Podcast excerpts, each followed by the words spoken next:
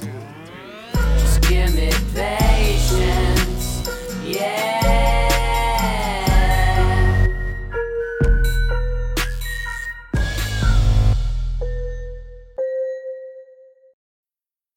Need mealtime inspiration, it's worth shopping Kroger, where you'll find over 30,000 mouthwatering choices that excite your inner foodie. And no matter what tasty choice you make, you'll enjoy our everyday low prices, plus extra ways to save, like digital coupons worth over $600 each week. You can also save up to $1 off per gallon at the pump with fuel points. More savings and more inspiring flavors make shopping Kroger worth it every time. Kroger, fresh for everyone. Fuel restrictions apply.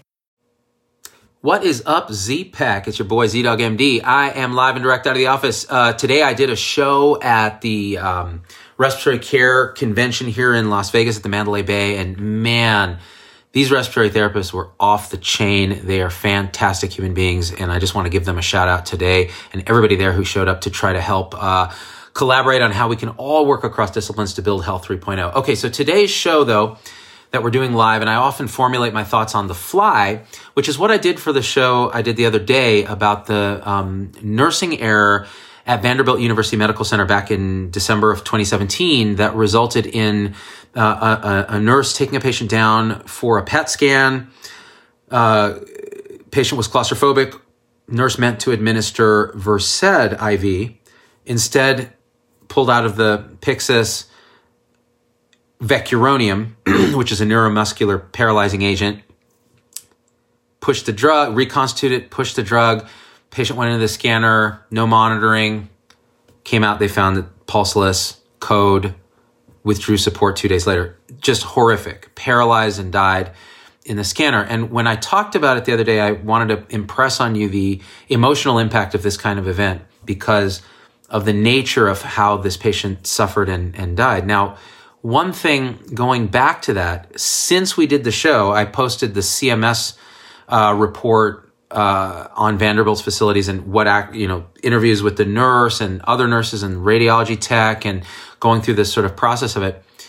And looking back at the video and talking to lots of people who left me comments. So many of the comments were uh, right along the lines of, yeah, this is multifactorial, like we said in the show, and uh, it should never happen and it's horrible. And here's how we prevent it in our institution and here's how the you know the five rights of medication uh, administration work and how this can uh, should should never happen.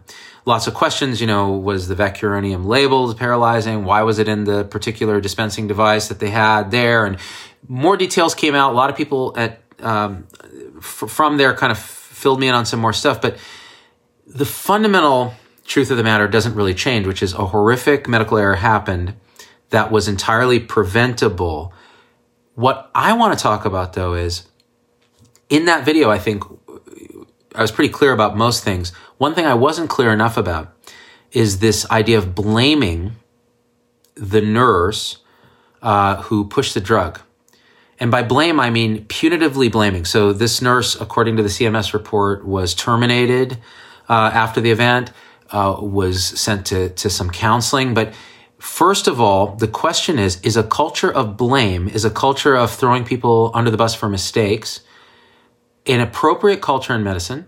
Or is it counterproductive to the sense that we're afraid to report errors? We're afraid to be transparent because we could lose our job, we could be blamed, we could be shamed, all these other things. And it's human nature to try to avoid that. Well, it turns out there's probably an answer to this. And the culture of blame is a terrible terrible idea for quality improvement and for patient safety and for caregiver safety and well-being. There have been stories about nurses who have died by suicide after having a terrible medical error happen. And a lot of it probably comes down to their self blame, but there's also a culture in medicine of blame and shifting blame and that sort of thing. And so there's actually processes that have worked in other industries for decades that we could use in healthcare and we're starting to use. And so I talked to my friends at the Institute for Healthcare Improvement. I listened to a lot of different comments. This is my take. We ought to be using a model, and many institutions do, of, uh, uh, uh of managing errors that balances personal accountability for errors. Because if you don't hold people accountable, if you don't have some culture of accountability, not just the individual making the error, but the leadership that sets the systems and the processes that can prevent errors or encourage errors. If you don't hold people accountable, it's a fundamental flaw. You cannot do that. You cannot have a no blame scenario because that that just doesn't work with human beings. Period. Period. And I think we all intuitively know this, right? However, you need to balance that with the idea that there are degrees of responsibility and accountability between the individual making the error and the system responsible for setting up structures that reduce errors and promote safety. And that balance can actually be, to some extent, turned into a flow chart or an algorithm. And the name of this is called Just Culture. So, kind of creating this just culture. Lawyer um, around 2001 named Marx who kind of uh, started to popularize this. There's a, a person named Reason who worked on some of these flowcharts and other stuff like that. It gets deep. I'll put links in the description for all this after the show. So you can look at the flowcharts, read some of the papers, etc. And the quality experts and others who work on this stuff for a living can weigh in as well. All right, so what does it mean? It means especially looking at this Vanderbilt case, which, you know, looking at the CMS report, we have a little more data, but honestly, I'm not gonna, I'm not gonna speculate too much because we weren't there. But one thing I want to do first of all is let the nurse know, uh, who was involved in that error, that I do not blame you. That I know it must be really horribly hard. I can't imagine uh, what you're going through. And I'm again, we're not saying you're not accountable. We're saying that the culture of blame has to stop, and we have to make sure we support each other while improving the system, while holding people accountable. How do you do that? Let's start at the most egregious thing that could happen. So these are levels of accountability. Let's say a mistake happens and let's say a patient dies. Let's just make it very difficult. All right. A patient dies or is permanently disabled. The first thing you want to ask is, did that the person uh, or entity making the mistake, did they do it intentionally? In other words, did they know what they were doing when they did it? And did they intend the outcome to be what it was? In other words, was there malicious intent? Were they trying to hurt someone? Were they trying to co- effectively commit a crime? If the answer is yes, that's a, that's the simplest. It's like, uh, go to jail, be punished, be fired, do not pass go. You are accountable, period. But you also have to look at a system that allowed that individual to be able to commit that crime in your facility without being caught or stopped. So the culpability of the system and leadership that runs the system is not zero, even in that situation. Now, the next level down is, um, you know, intentional uh, action, outcome happens, was judgment impaired? In other words, was this person on medication or drugs or alcohol? If that's the case, also severe accountability. However, you also offer that person services like rehab, treatment, etc. So yes, culpable, but also support.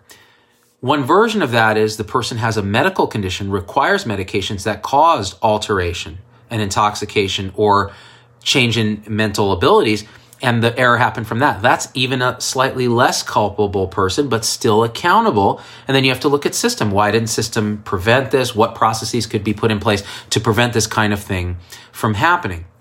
Now, the next step down from that is they're not impaired, they're not malicious, but it's a reckless action. In other words, the caregiver knowingly violated this rule uh, or process and made an unsafe or dangerous choice, and it was made kind of without regard for risk. So it's just like I'm going to do this because it's it's easier and faster. Okay, you're still fairly culpable for that, but it's not. Again, it's a it's a spectrum, and the question is again, what's going on in the system uh, you know, uh, probably discipline, probably you need to be held accountable and retrained or fired or whatever the accountable discipline means, and probably need to be involved in uh, retraining and also teaching others on how to not behave the way that you did.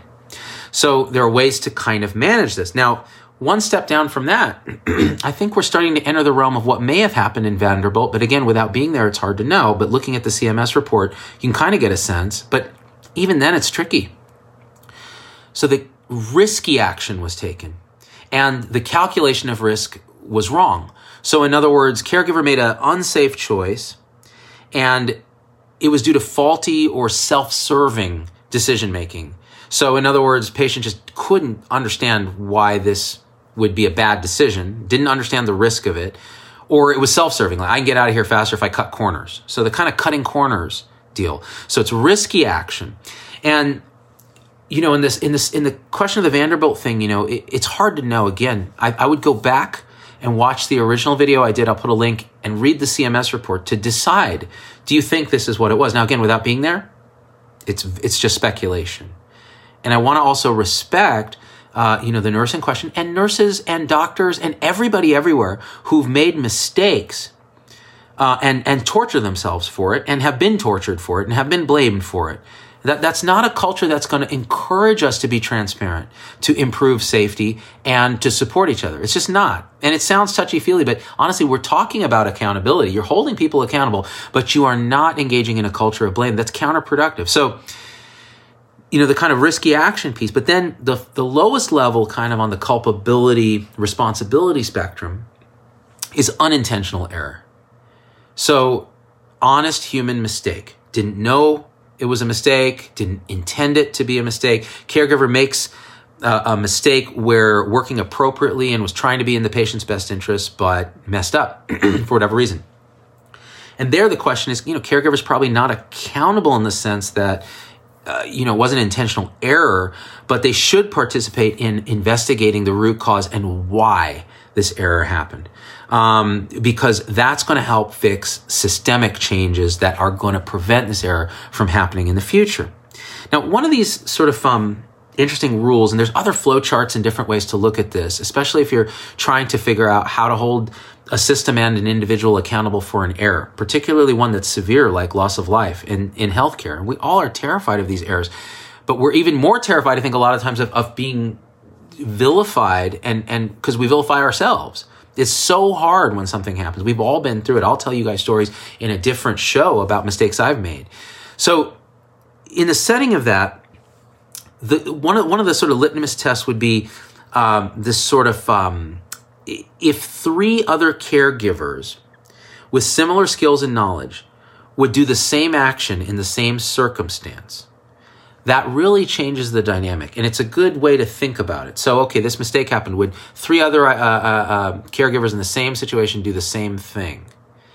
And if the answer is no then you really have to go okay so there's more culpability here. There needs to be more training more support whatever it is. And if there's any disciplinary action you weigh that. But if they would if they have would have conceivably made that mistake you know three out of five or whatever the, the algorithm says then you really have to say, you know what, there's a system problem here. The system is supporting this error, requires fixing. The leaders are accountable and should be applying these error proofing improvements to the system. You know, versus system is supporting if it's a reckless action, but other people would have done the same thing. System supports the reckless action, action and needs to be fixed. And then you really, you, you know, you got to hold the leaders accountable. There's this culture of throwing frontline healthcare providers under the bus and that's got to end. But also, we cannot blame systems when it is a reckless individual or an inebriated, intoxicated individual, etc. And you guys all heard that podcast or saw my video about Dr. Death, the malicious, you know, almost psychopathic surgeon, neurosurgeon who was injuring people and killing people. So that's another extreme of this. So, all that being said, you can talk about quality science, you can talk about a just culture in healthcare that can help us take care of our each other too because that's such a big important part. When i was talking to the respiratory therapist today i had that tribal feeling that we are in this together. And what that doesn't mean is it doesn't mean that you whitewash mistakes. It doesn't mean you sweep stuff under the rug. It means we work our hardest to protect our patients by improving our quality and our processes by improving our personnel and our and our people by growing our people which means shifting from a culture of blame to a culture that balances accountability personal accountability with systems improvement and accountability. I think if we can do that i want you to rewatch the show uh, about the vanderbilt error knowing that that's what i think about this that this is not me blaming this uh, nurse who in many ways is a concept called she's a second victim of this mistake She lost her job. And I can't imagine that this has been in any way easy for her. Now, and again, I'm not excusing the mistake. Don't get me wrong. We've we're holding her accountable and we're holding the system accountable. But blaming is not going to help anything and it's going to reduce transparency, reduce improvement in quality. All right. Check it out. I will leave links. If you like these more nuanced discussions, I always give a pitch now for join the supporter group. And the reason I do that is several supporters came to the talk today. And I think they find value in the smaller discussions we have on that page. Uh, it also gives us revenue that allows us to grow the show and our reach. But more importantly, it creates a sort of a sub tribe of very, very engaged people who are extremely civil to each other in discussions, which is unusual on the internet. All right, guys. Thank you so much towards a just culture in healthcare. And we out. Peace. Hey, it's Dr. Z. Thanks for getting through the whole episode. That's a huge accomplishment. and so at this point, I just got to ask you for a few favors because it just helps us so much if you leave a review on your favorite podcast platform and subscribe. It, it just really helps the algorithms to get this message out to others. The second thing is email me, hello at zdoggmd.com. I get all these emails personally. I can't respond to them all, but I need to hear your voice because, especially on podcast, we don't have a comment section. And I want to hear how this episode affected you, what you'd like to hear in the future, what you think we got wrong, what we think we got right, anything, anything, or just say hi. So that's really powerful. And the third thing is, financially, it helps us a lot to support the show in any way you can. And if you go to zdoggmd.com forward slash supporters, you can join our supporter tribe on your favorite platform YouTube, Facebook, Instagram, wherever. What that will get you on those platforms is live shows with me that are exclusive for supporters and access to our Zoom meetings where we talk about awakening realization and we share with each other our own experience. It's a powerful group effect. It's a community, really. And we support and love each other and share, again, through our own experience, how we're waking up. So, and that that ripples out into systems, into transforming healthcare and education and government. So it st- really starts with us. So join us there if you can. Again, zdoggmd.com forward slash supporters. And I'm so grateful to have you with us.